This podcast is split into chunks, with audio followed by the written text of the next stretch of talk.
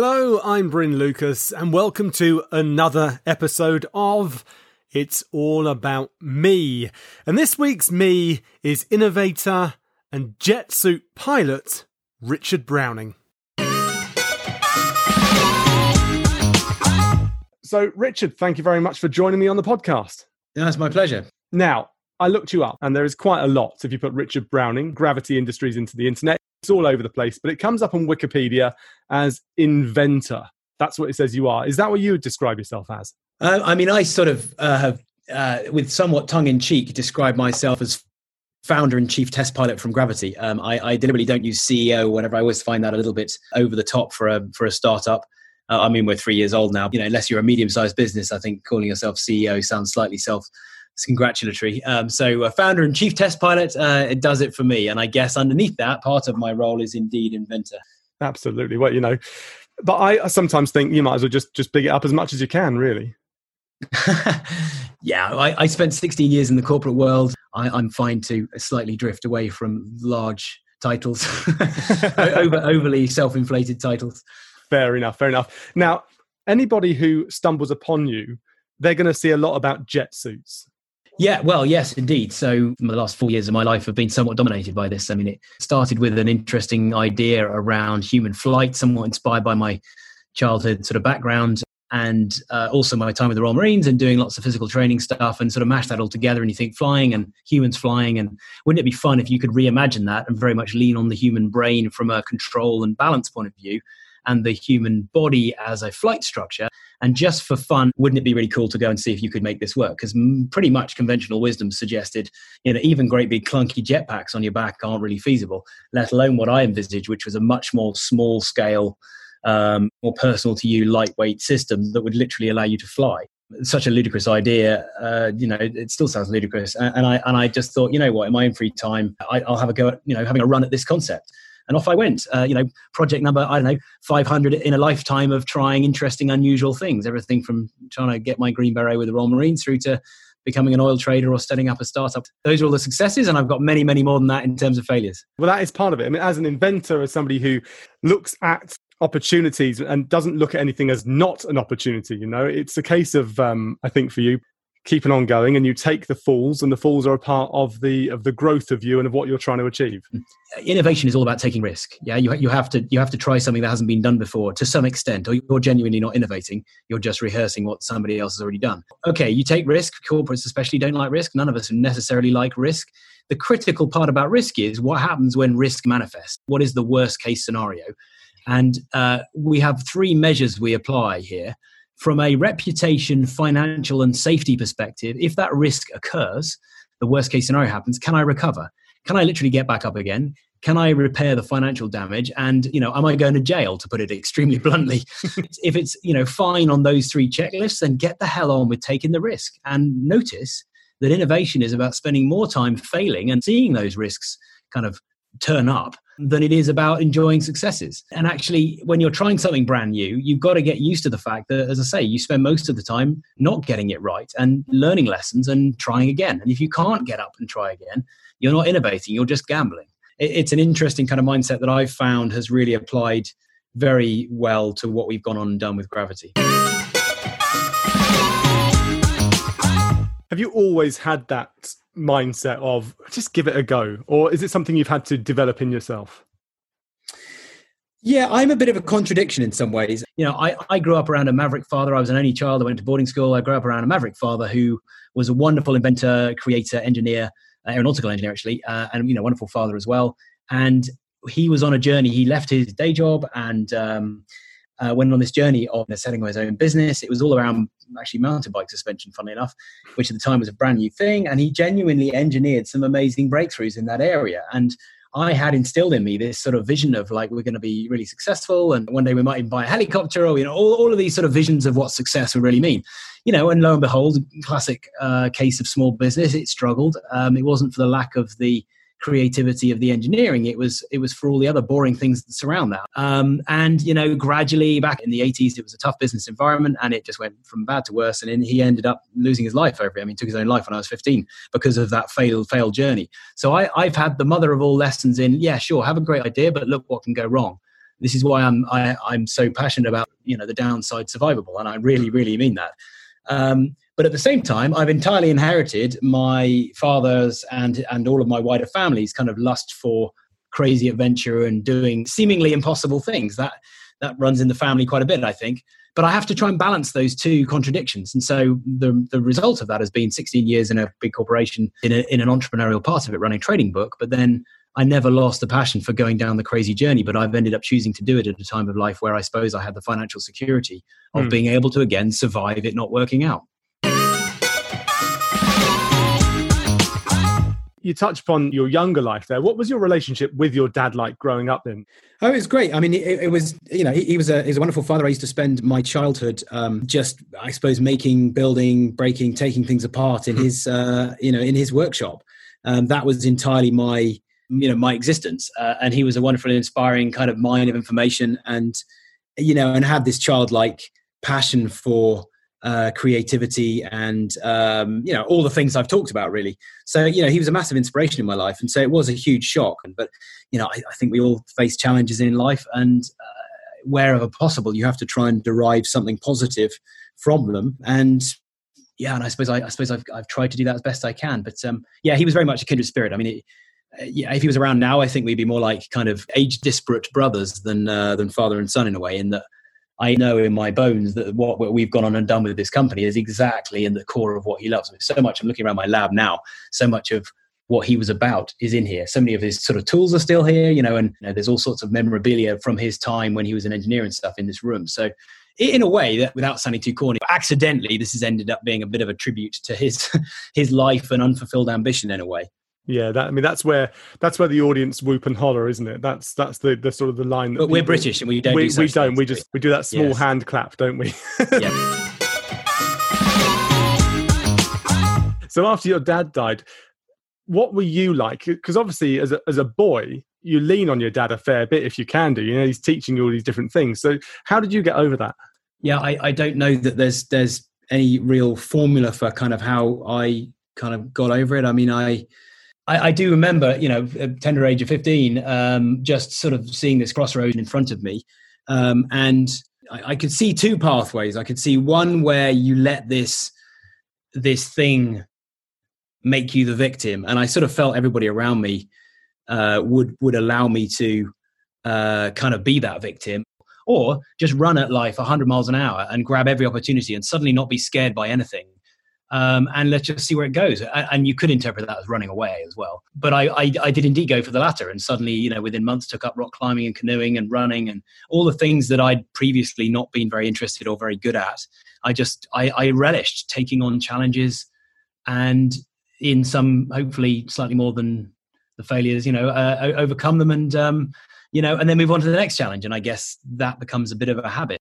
You know, I, I think it's a well kind of proven thing around um, you know people who've suffered adversity in early life go on to often either be a complete disaster or um, achieve some quite you know unusual things. Wow, I think back to what I was like at 15, and I don't think I could think beyond trying to become the next John Barnes. And I was, let's face it, never going to be the next English Jamaican black footballer, no matter how hard I tried. no, I think you had a tricky target there. yeah, absolutely. I think it's fascinating to think how there are certain things in your life that when you get to a certain age, I'm 40, you're same age as me, same year of birth. Mm. But I look at it and I think it's, it's interesting to look at the catalyst, the things that really propelled you on. And you can start at our age, I think, to identify them. And you can say, well, maybe 15 year old you, that was one of your, your biggest influences. Oh, yeah, no, massively. All this has only dawned on me, by the way, usually through the medium of interviews. It's funny, you sort of sit back and you listen to the huge diversity of questions you get uh, and you listen to yourself answer them and start thinking oh yeah I, I didn't really kind of figure that my whole family background was in in aviation i, I should add uh, I mentioned my father. His father was a wartime pilot and civil pilot after that, and my other grandfather was Sir Basil Blackwell. Used to run Westland helicopters. So I remember listening to that, you know, answer that I was giving, and sort of thought, "Oh my god, that makes sense." And honestly, never it had never really occurred to me when you piece it all together. So innovation really does run through your veins. Then, What's your relationship with your mum like? Yeah, yeah, good. I mean, nothing, yeah, nothing wrong. I mean, I think we both went through um, a pretty ridiculous ordeal at that time. Mm. Um, I think we coped with it in very different ways. I think we both do carry those kind of scars. Um, yeah, difficult really. So, sticking with family, your wife, she's been with you through this entire process. Yes, we used to work on the civilian side of the police when we were in London, and um, then got pretty much overrun by our two boys who are only 17 months apart. And when we moved out closer to her parents here in Salisbury, um, she's focused on looking after them. As they got a bit older, she used to do some accounts work, and she's now doing some of the accounts work, sort of bookkeeping stuff for Gravity, and um, generally keeping me and the family sane. Um, but she's yeah, she's presided over the whole kind of journey, and uh, whilst of course being slightly skeptical and questioning as to what exactly her husband was doing, uh, never uh, ever stopping me, you know, kind of following my passions here. So I'm very grateful to that. Yeah, what's the saying? Behind every strong man's a stronger woman. I think something like that. Uh, yeah, yeah. No, I think you're right. I think uh, yeah, she's had to she's had to have the faith faith in me that I knew what I was doing, which wasn't necessarily the case all the time. yeah, well, I can imagine, especially when she's seen some of the uh, the fails along the way. Uh, yes, indeed. I, I, mean, standing in that farmyard um, in the early days, I think you could be forgiven for wondering what the hell was going on. What's it like for you being a, a dad doing what you do? Yeah, no, it's lovely. Um, I've got um, 13 and 11 year old boys, and they're rapidly heading towards the age where, you know, I lost my father, and therefore it's going to be kind of really nice to, to sort of reverse live the years that I didn't have my father around. So that's going to be a fun kind of time. But yeah, it's great. I'm very lucky with my two boys and my wife, and uh, they're very supportive of their unusual father doing unusual things. Uh, it's great. It really is cool. I mean, they've grown up around thinking that jet suits and um, having, you know, a whole variety of, of great, interesting, often quite well known people hanging around our house and stuff is um, is kind of normal. So they're they're quite hard to shock. So uh, yeah, no, it's it's a, it's lovely having that family life. And they must be extremely proud. They must be the talk of the classroom a lot of times. They're, they, they're pretty cool cucumbers. I think they don't really they don't really play that up very much. I think you know I've flown at both their schools before when I came under pressure to go and do that. But uh, yeah, I, there was a lovely moment when my eldest was uh, flying a Mavic uh, little drone. He was sitting on a, on the park bench on the playing fields. I was like 50 yards further along the playing fields, and a sort of 100 yards the other way was all the tennis courts of this school they used to be at, and there was, must have been 600 kids screaming and shouting, pressed up against the chain link fence the other side, you know, on the tennis court. And he was sitting there by himself on the park bench with this Mavic, just working out, you know, the shots he was going to get. He's quite good at flying these drones. He must have been, I don't know, 11 at the time. And I was there, I was ready to take off. And I just sort of glanced at him and I could see him looking at me, looking down the Mavic, and then looking up every now and then and sort of slightly like you do at that age, slightly nervously at this huge baying mob of kids, all super excited. I could see it in his eyes, a bit like, yeah, this isn't that normal, is it? Actually, you know, all these kids were sort of living the excitement that, in a way, they haven't really lived because they just grew up around this as it grew. So they haven't really had that shock factor of somebody landing a thousand horsepower, seemingly superhero jet suit right in front of you. You know, they, they just think that's kind of normal. They used to goof around at this little farmyard down the road where we used to do all the testing and watch gradually as it came together. So yeah, that's fun to watch. Now, I've seen some of the videos of you learning to fly, which you can still find on YouTube, by the way. But what was that actually like? It was a sort of cumulative process of lots of increasingly less bad attempts until I finally got the gear together. So I've got the most artificial experience, I think. I've seen you fly. I've had a go, you know, albeit on a tether and uh, you know a mild hover. Once you had had a go in that suit, I don't know. Can you carry on imagining and remembering what it was like because you're the guy who invented it. So you never really got to see anybody having a go, really, although you have worked with people who fly now. Yeah, the most sort of authentic in a way is watching, um, you know, a client come along and, uh, you know, go from the morning of frankly probably underneath it a little bit scared by what this is then the realization that like you've had that it actually when you're in it it's really very benign. And then this amazing moment when they just look up and grin and they get it and it's as natural as riding a bicycle. Mm. that that's a lovely process to kind of witness. So I, I relive it a little bit every time i see that i think your sporting credentials then ultra marathon runner uh, yes I, I, suppose the, the the, the kind of storyline here was you know at school i really didn't like sport at all I, I guess i've always hated being kind of told what to do in a way. So therefore, organized sport always, I suppose, was a bit of a challenge uh, from that front. But I wasn't very sporty as a kid at all. And then as I got older, after I was 15, you know, I got into sort of uh, outdoor pursuit stuff, climbing and canoeing. I used to be terrified of heights, and so that was one of the things I, I suppose I overcame, uh, you know, enjoyed overcoming. Rock climbing is great in that way because if you're on a rope, a top rope, you, you really are exposed to just recognizing your own irrational fear. You know, if, properly set up, a rock climbing top rope is probably safer than driving to where you're climbing. Um, so you really can just look at your irrational fear of heights and go, for God's sake, what am I worried about here? Um, anyway, I, I then got a, a, sort of passion for the military, I suppose, thinking that was a uh, that was a sort of hotbed of personal challenge, um, you know, and and somewhere where you could really go and push your mental, physical, you know, limits and stuff. And I got into running and sort of all the Duke of Edinburgh sort of hiking stuff there. Uh, joined the Royal Marines Reserve one after you know uh, university, and that really pushed my personal kind of limits. Mm. But I, I, suppose I most enjoyed the running, and uh, running's just so great. You just stick your trainers in a bag. So yeah, I got into doing uh, ultra marathons, and I suppose I went through a weird phase. This is a funny one. I went through a weird phase of running really late at night when I was an oil trader. I used to come home. I used to be getting up at five in the morning, getting home at seven in the evening, and um, but after five days of that, I'd be pretty wired. And um, Saturday morning, perversely, I'd be up at like one in the morning, thinking, "Gosh, I'm ready to commute again." And the only way I could really de- detune my brain was to just get my trainers on. This kind of got, I was going to say worse and worse, but it was quite a cool thing in a way. Uh, until I realized I started logging my runs. And I was running like marathon distances at night with no, you know, w- without bothering taking any water or food or anything. I was, I was happily running those kind of distances. So I thought, why don't I just go and enter a, a short ultra marathon, about 50K one, and that is short in the ultra marathon world. And I came like 10th or 9th, I think. I did it with a dog.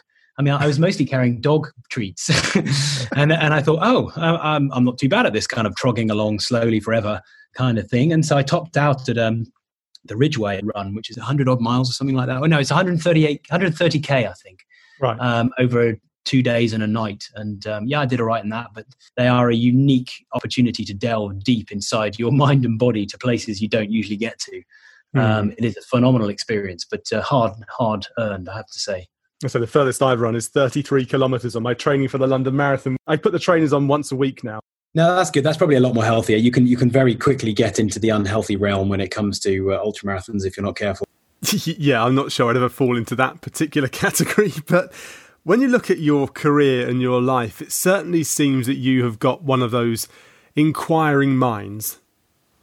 Again, it's the same theme of just enjoying kind of pushing, uh, you know, in pushing myself in ways that you know frankly i i um i'm i'm my greatest skeptic when i start these things and think you know wouldn't it be cool to be able to uh, get to X level, you know, whatever level, or let's say get my green beret with the Royal Marines. That sounds unachievable. And then just doing my best to try and keep picking myself up until I kind of get to that goal. I mean, it's um, it's what everybody does that's going to try and achieve everything from running their first 5k park run to setting up your own business or doing anything in life really it's just uh, it's just another variant of the same theme really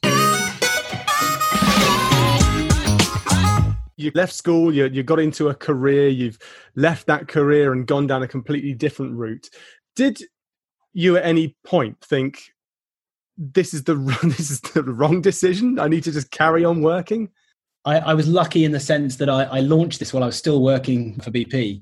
I warned them that I was, you know, I'd done this funny thing in my evenings and weekends and it might get some attention. Uh, it just kind of went mad. We did like a billion impressions within the first week of launching it with Wired and Red Bull back in April 2017. And then I got the invite to go and do the TED Talk in Vancouver, and then it just kind of escalated from there. So I kept BP informed, and they were very generous in giving me a career break, which gave me the mental satisfaction of being able to know I could go back if if this uncharted journey didn't work out. But I, I, very much questioned during the development journey from sort of March 2016 through to that launch uh, a year later. I very much questioned my my investment of time. Uh, hugely, I did. Um, but I knew that I could fall back on the fact at that stage I still had a day job. Um, you know, and, I, I'm a firm believer because of that sort of unusual childhood. I'm a firm believer in trying to have a bit of a portfolio of activity which means that if you're doing something a bit extreme, I don't know, like you're committing to run a polar marathon or something, if you've got a healthy family life and you know you're, you're working on some small business and your day job's okay, I, I see that as you've got a series of, of life buckets, and if hopefully most of them are doing okay at any one time, if one of them suddenly falls on its face, you take some mental strength from the ones that aren't going bad. I'm I'm terrified of putting all my eggs in one basket and then hoping that goes well. And then if that starts to go bad, I, I, feel very exposed in that way. I think that was probably what got my father down in that he'd thrown everything into that one basket. And, and that is quite a vulnerable place to be. Keep your feet on the ground, which is ironic because you spend most of the time you're yeah, doing is, is, the opposite, right? I'm, I'm yeah, pleased with that grounded, one. you know, not crash and burn, you know, all those kind of things. Yeah, yeah there's quite a few. What a lot of people know your name or associate you with is human flight. This is the angle of your career that we'll know you for. Now, jet suits and jet suit racing is something that you are pioneering. Yes, indeed. Yes. So, how do you come to that point and how do you think right we can now fly these suits. We've now got enough people. Let's start racing. Right so there is actually some degree of logic to this. Um, i mentioned at the beginning that that i i went down this entire journey purely and genuinely just for the joy of the challenge. I didn't have any ideas about building this into a business. Upon seeing the reaction of a few people when we launched this i kind of thought oh my goodness this deserves to be packaged up with a bit of a brand and when we push it out into the open ocean of the public opinion, it'd be quite nice to give it a fair win, right? So launch it with Wired and Red Bull as two brilliant brands to manifest human and technology kind of pioneer spirit. Now we sit here, I'm sitting underneath um, a forest of lanyards from 103 events in 30 countries. We've accidentally gone and been paid to poll several million people around the world, both live and also online, with what we've done and it's been a really valuable process because you know what the hell have we gone and made right? You know what, what is this for? Is a perfectly valid question that i used to get in the early days. Um, and actually it was just for the joy of the challenge. Why do you climb to the top of a mountain? There's nothing up there apart from achievement and then you've got to go all the way down again. So actually having achieved this um, it's been really fascinating to see the degree to which we seem to inspire and, and entertain people. So why not then go and scale that into a sort of bigger format rather than just one-off events and then it suddenly dawns on you that motorsport, you know this better than I do, motorsport is very much about entertainment, inspiration, and leaving a trail of hopefully usable technology that might roll into everyday lives. ABS came from motorsport, as far as I understand. Uh, and yet, in the meantime, it's entertaining, inspiring, it's a great advertising platform you know, and all of that. So we suddenly thought, well, we can do that in a small scale. Why can't we go and entertain? And, and actually, the ability for us to go and package up what we do and ship it around the world is really easy. So why not just run with that? And actually, if in the background we've got all this military r&d work going on we've got search and rescue work going on we've got a 200 people on our client waiting list now to come and learn to train then actually racing as a pinnacle activity to really showcase what we can do that might also accelerate the r&d to the point where there are more mainstream applications. You know we built our own electric one as well. Then let's roll with it. And so that that's the logic. And i, I feel like that stands up to scrutiny but you're very welcome to try and challenge that what I think is is fascinating about the whole thing is that once you start freeing up your mind about what you can achieve, it is incredible what you can go on to achieve. I remember speaking to you um, quite a few months ago, and you said that you don't come from an engineering background, really, so you didn't know what you couldn't do. You know, my, my whole family background was from an engineering kind of world, but I didn't know enough to know what wasn't supposed to be possible.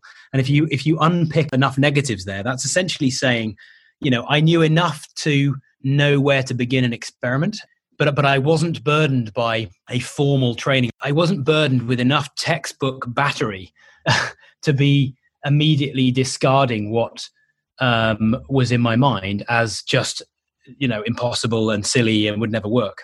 There are joyfully about half a dozen engineering assumptions that would suggest this is impossible. They include things like the gyroscopic effect of those engines. Um, there was a huge suggestion that that would make this impossible. There was massive suggestion that the heat, the power, the thrust, um, vibration, all sorts of mad things were thrown at me as to why this would be impossible. You never be able to carry enough fuel and all sorts. I didn't really care about that because underneath all of those, oh, it's impossible statements is usually lurking every now and then a breakthrough. Turns out that you know people willing to take the leap into the unknown every now and then they prove to be you know pioneers and, and leaders rather than foolish what would you describe throughout your life maybe it's, it's an obvious one or throughout your life and through innovation has been your lowest low? Um, from an innovation point of view, um, I mean, gosh, that's kind of tricky. I, I, think most innovators are pretty good at not lingering too long on their failures. Yeah, that's a re- that's a really interesting one. Um, to be honest, I think probably, and it's not really a moment, but I suppose I sort of had a pretty low period when I, I was somewhat trapped in my corporate existence. And this is not to dish the corporate in question. All big organizations, public or private, suffer from the same challenge to manage individuals on a huge scale. You know, you end up confining creativity and having to apply the rule book more than most people like me would like to have applied.